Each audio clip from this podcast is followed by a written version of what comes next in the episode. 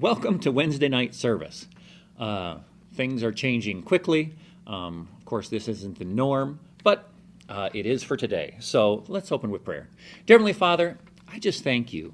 I thank you for the opportunity to get together uh, virtually to uh, worship you, to uh, learn about your word, um, your love for us, Um, learn how to be the church that you have called us to be, Lord. We just pray that you would anoint this service. I pray that your peace would surround every person in their homes, Lord, and I pray that your words would be spoken tonight, not mine. In Jesus' name, amen.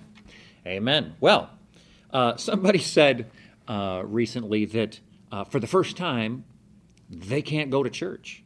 Uh, someone else said, well, because of the coronavirus, we don't have church until the eighteenth. And to say there is no church till April eighteenth or whatever date they end up letting us out really isn't true.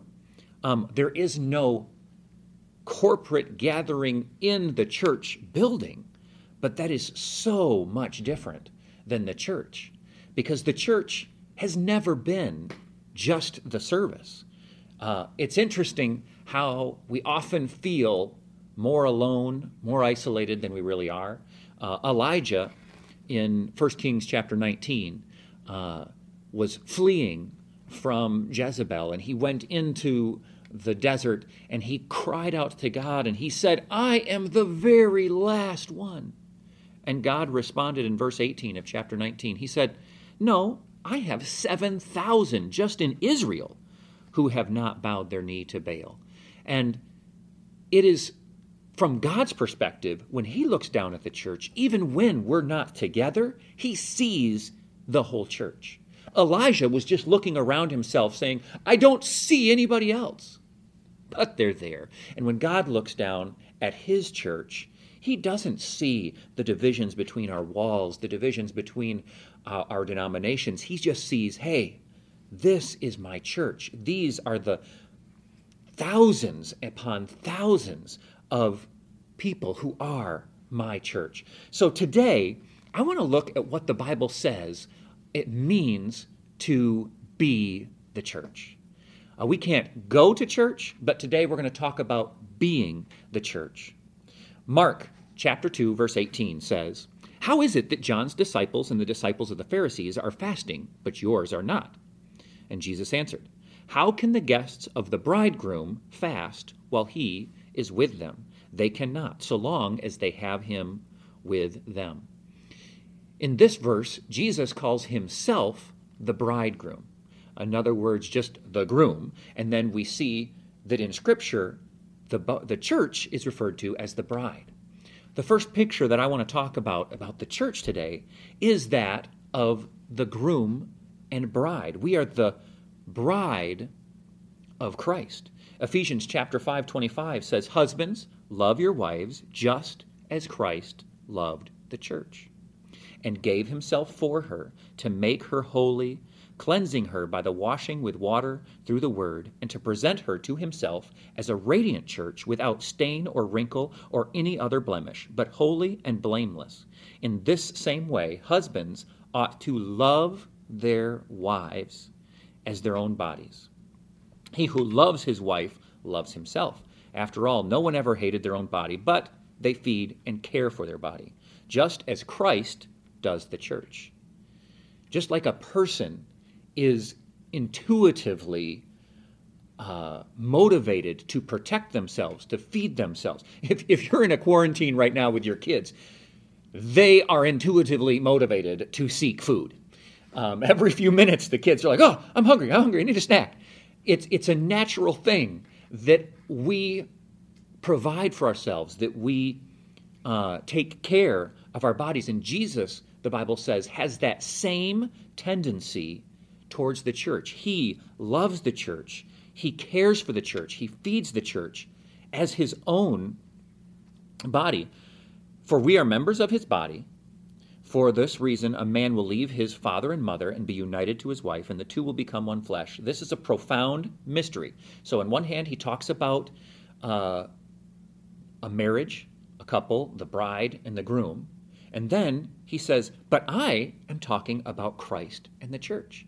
Again, he says, it may sound like I'm talking about a regular romance, but I want you to understand that your relationship with God, the church's relationship with God, is like a divine romance.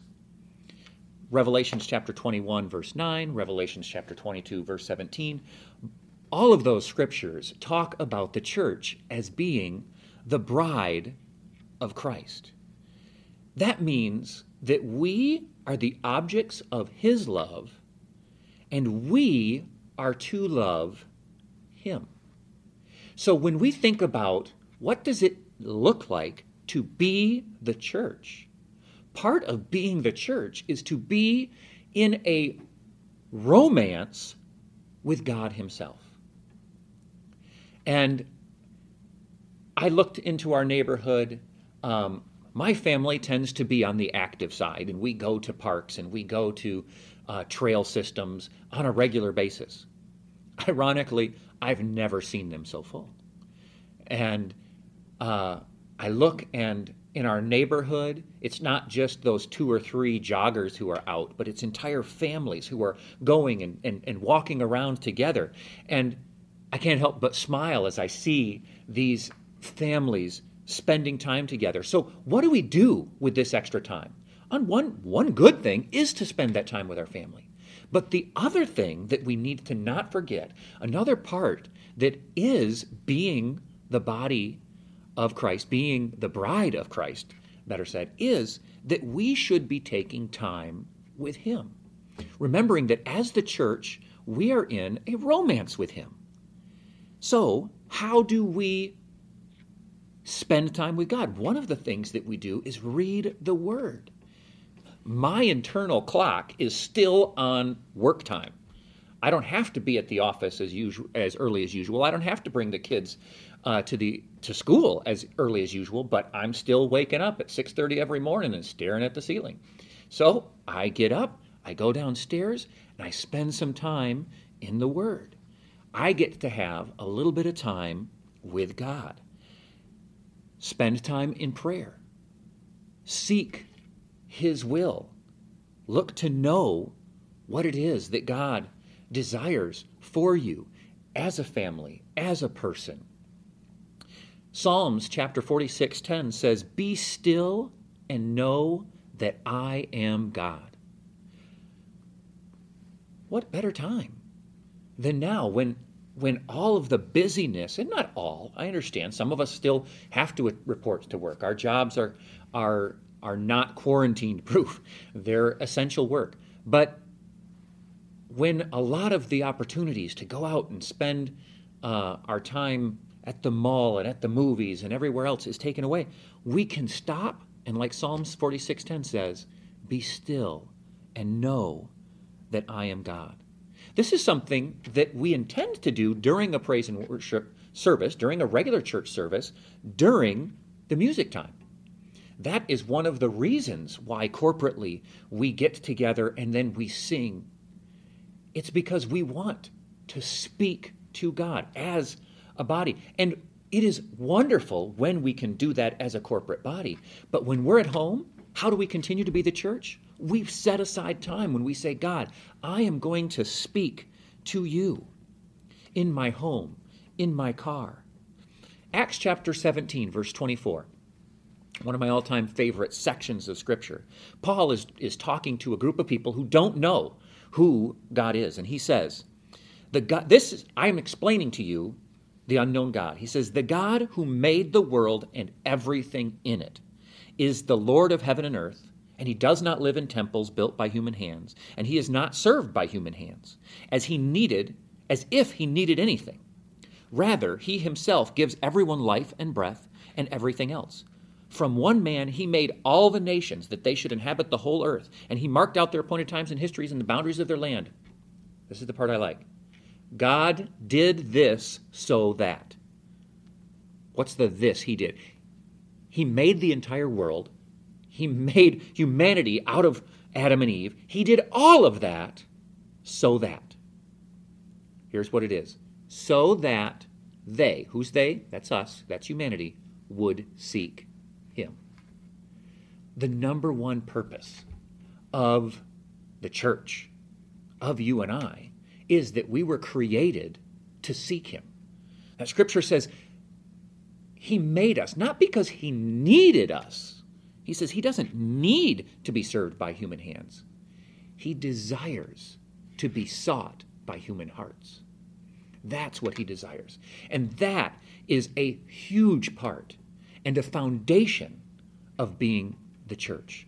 We are to be conscious of his love. First John chapter three, verse one says, "See what great love the Father has lavished on us, that we should be called the children of God." I'm going to read that again. See what great love the Father has lavished on us, that we should be called the children of God.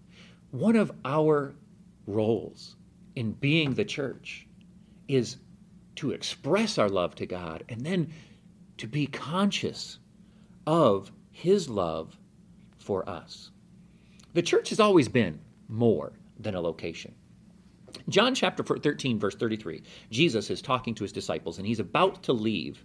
And this is what he says to them. He says, "My children, I will be with you only a little longer. You will look for me, just as I told the Jews. So I tell you now, where I'm going you cannot come. A new commandment I give you, love one another, as I have loved you. So you must love one another.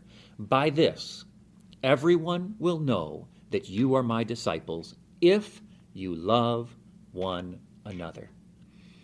I think it's interesting. Jesus is preparing the disciples for a change in what church looks like. Most of us, church has looked the same most of our lives. And if we didn't have a, a good understanding of what church was, we didn't perhaps realize that we were the church everywhere we went. We may have had a poor understanding, thinking that church is something I went to on Sunday, not something I am all week long. And the disciples, for them, church had been time with Jesus. Like literally, church consisted of following him around, being there when he shared in the synagogue, being there when he shared on the shore, when he went out in a boat and shared back, and when he did the miracles and had the breads and the loaves and, and, uh, and the fishes and all of that. That was church. And then he says, "Oh, by the way, that's all going to change because I'm going to be gone. But don't worry. It's not about the meetings you had with me. People will know you, and you'll know that they will know you're my disciples, not because you're physically with me, as you have been all this time, but they will know you because you love one another." Jesus says that the church will be known by our love. They were about to go through a change. We are experiencing a change. We're accustomed to church service. Now we have an opportunity to focus on the other aspect of what it means to be the church. First John chapter four, nineteen says, "We love because he first loved us." It's important, I think, to realize that we don't behave like the church out of our own strength. We don't behave out of in love because Christians have super willpower. No, we love because we were first loved. We love because we have been given love that now we have to turn around and give away. The Bible says, "Freely you received, so freely give." The Bible says, "Forgive because you are forgiven." You see, the love that we have as a church is a supernatural transference of the love that we've received. That's what makes it so unique. It's not, the church isn't made up of a bunch of people with super willpower. It's a bunch of people who have downloaded the love that God gave them, and therefore they transmit it when they turn around and go elsewhere. Why did I start talking about being the church with our relationship directly with God and not straight to, to helping the needy and whatnot? Because If we're trying to help the needy out of our own power, it's not going to last. But when we are the church, out of the abundance of the love that we have just received from God, that's when the world will see a difference. It is countercultural. It was countercultural at that time, so much so to love those who were, were persecuting you and to, to be kind to those who were of different ethnicities or different groups than you are. It was countercultural then. And, you know, it's countercultural today to be kind to those who are of a different political opinion than you or uh, from a different background than yourself. The Bible says we'll be known not by the cross on our building. Doesn't say we'll be known by the fish sticker on our car. Um, not by the size or the location of our meetings, but by the love that we share.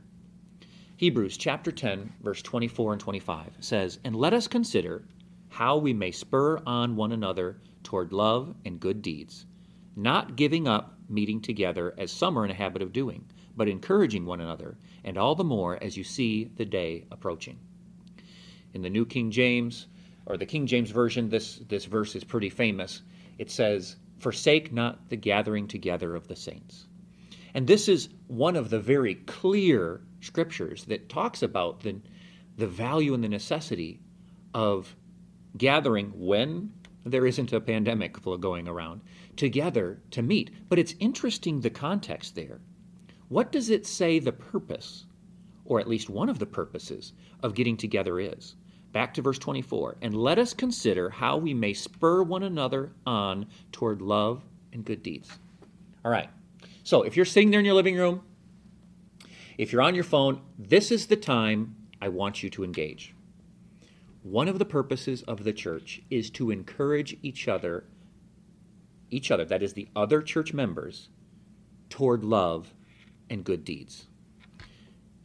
I want you to encourage each other right from where you are. Here's what I'd like. Give us an idea or an example. It can be an idea that you've never done, but think would be a good idea, or it can be an example of something you've already done, or it can be an example of something you've seen someone do. But put in the comments there an example of a good deed or a way to express love. An example that comes to my mind would be writing letters to nursing homes. We know right now most nursing homes are prohibiting their uh, residents from receiving the visitors that normally would come. And there are people in nursing homes who often get very few visitors, but now even more so as they try to make sure that that entire population stays safe and free from the virus. Send notes. Call your local nursing home. Ask if they have an email. If you don't want to contaminate a paper and send it in, say, "Hey, can I? What would be an email address that I can send some, some encouraging notes, and I'll have my kids draw some pictures, and I'll take some pictures of it, and I'll send it out to you." Um, or Another thing, uh, the neighborhood that, that we lived in um, just previously did a, a deal where they're, they're cooperating within the entire neighborhood to make the neighborhood an interesting place for all the families and their young kids walking around. And they've got a Facebook group, and they're putting out pictures of, of different animals so that the kids, as they go around, can look for Christmas trees on one day and stars on another day and, and animals, and they're decorating the sidewalks so that the kids have something new to see on their walk. There are so many different ideas. I want to encourage you, go to the, the comments, put a like next to other people's ideas. Get in there. Let's scripturally do what Hebrews ten twenty-four says to do. Let us consider how we may spur one another on towards love and good deeds. That is something we can do right now from where we are. I really want to encourage you. Take advantage of that. Go ahead and do that. Another thing that the church describes, or the Bible describes the church as, is that we are the branches and he is the vine. John chapter fifteen, verse five says, Jesus speaking, "I am the vine, you are the branches. If you remain in me, you will bear much fruit. Apart from me, you can do nothing." Wow. So he says, "You're the branches, I'm the vine. I am the source, you are the branches, but where is the fruit? The fruit is on the branches. And he says, you will remain in me, and you, not he, you will bear much fruit. But apart from me, you'll do nothing. That is, my fruit is dependent on my connection to God as the source. Matthew chapter seven, verse sixteen and seventeen says, by their fruit you will recognize them. Do people pick grapes from thorn bushes or figs from thistles? Likewise, every good tree bears good fruit, but a bad tree bears bad fruit. When Jesus is our source, his love makes its way into our fruit and our actions. Ephesians chapter three, verse sixteen says, I pray that out of the glor- his glorious riches he may strengthen you. Where does our strength come from? It doesn't come from our willpower. It says he will strengthen you with power through his Spirit in your inner being, so that Christ may dwell in your hearts through faith. And I pray that you, being rooted and established in love, where where where does our power come from? It comes from our being rooted in God's love. Conscious, we can't give what we haven't received. So as as as the church, we need to take time during this time. Don't try to give without filling.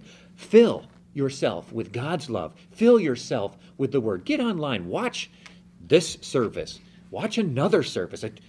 It's okay to visit another church's online platform. It's not, it's not a competition. Go out there. Get filled with God's Word. And then from that filling, overflow to others, that you may have power together with all the Lord's holy people to grasp how wide, how long, how deep is the love of Christ, and to know that his love surpasses knowledge, that you may be filled to the measure of all fullness of God. Now, to him who is able to do immeasurably more than we ask or imagine, according to his power that is at work within us, to him be the glory in the church. There's the church. All that, it's that we get rooted in him. We get filled with his love. And then he empowers us through his Holy Spirit to be loving to each other, to encourage each other in love and good deeds through uh, in, in Christ Jesus throughout all generations, forever and ever. Amen. Man. It's it's not. Being the church isn't a discipline of willing yourself to constantly do what you don't want to do. No, it's about being rooted in Christ.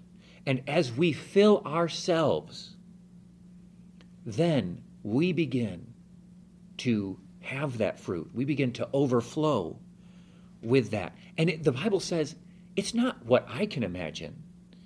It's beyond what I can imagine. It's, it's what he can do. Galatians chapter five. What does the fruit look like? Galatians chapter five, verses twenty-two and twenty-three. But the fruit of the Spirit is love, joy, peace, forbearance, kindness, goodness, faithfulness, gentleness, and self-control. Let me read that again. It's love, joy, peace, forbearance, which is another word for patience. With all the schools let out, how many of us could use an extra dose of patience? It's funny. One of my favorite things in this whole time has been just the the humor that has come through on platforms like Facebook and Instagram with the different memes about the funny things that are going on. And I chuckle, but I notice that there's a lot about our lack of patience. And I want to say, God has offered to be a source of patience for you. So plug in, get that time before the kids wake up or after the kids go to sleep or whenever it is. Lock yourself in a closet in the middle of the day if you need to. Whatever is appropriate for your situation, get plugged in and draw from God. There are so many different uh, examples of things that, that happen. I've heard different stories of people doing, well, let me one close with this. It says, love, joy, peace, patience, kindness, goodness, faithfulness, gentleness, and self-control. And then it says, against such things there is no law. There is no law against those things. Right now, um, what we can and can't do just seems so up in the air. But the Bible reminds us that there is no law against the fruits of the Spirit. We can do things, find ways, while staying six feet apart, to be a blessing to your neighbors, to your neighborhood, to your family. Uh, I've heard examples, uh, uh, a retired baker in, in a friend of my wife's uh, com, um, community, in her, their neighborhood, just started baking bread in his house, and he'd stick it out on his porch and told his neighbors, come and get it. Um, some people, that might mean giving an extra big tip when you go to a takeout restaurant that's just trying to make ends meet during these new uh, rules, offering uh, to help get the, the the things legally you're able to go get for, for the neighbor who's afraid to go out because they recognize due to their age or their medical condition that they can't. Uh, the Bible says that we, the church, are his body. Romans chapter twelve says, for just as each of us has one body with many members, and these members do not have all have the same function, so in Christ we, though many, form one body, and each member belongs to all the others. We have different gifts according to grace given to each of us. If your gift is prophesying, then prophesy in accordance with your faith. If it is serving, then serve. If it is teaching, then teach. If it is to encourage, then give encouragement. If it is giving, then give generously. If it is to lead, then do it diligently. If it is to show merciful, mercy, do it cheerfully. Love must be sincere. Hate what is evil and cling to what is good. Be devoted to one another in love. Honor one another above yourselves. Never be lacking in zeal, but keep your spiritual fervor serving the Lord. Be joyful in hope, patient in affliction. So that might be us right now. We are impatient, but and faithful in prayer. Share with the Lord's people who are in need. Practice hospitality from six feet away, according to the order right now. But it's interesting to me, the Bible talks about how we're all given different gifts. And when we think about the gifts, prophecy, teaching comes to mind. But I love that the list is so more ordinary. Prophecy, you know, teaching, you teaching, you think of it in, in this setting, but you're called to teach your kids. Man, we have a lot of really good teaching moments and opportunities in this time to teach kids principles about our priorities as people, as families, and and our need to be thinking of others and being patient. And we have examples all around us, both good and bad. Serving. I love that encouraging is considered one of those gifts. It's not just the clergy at church. God has called each one of us. We are, we the church, are his body. We are not called to simply be tossed around in the waves, but we are called to calm the storm.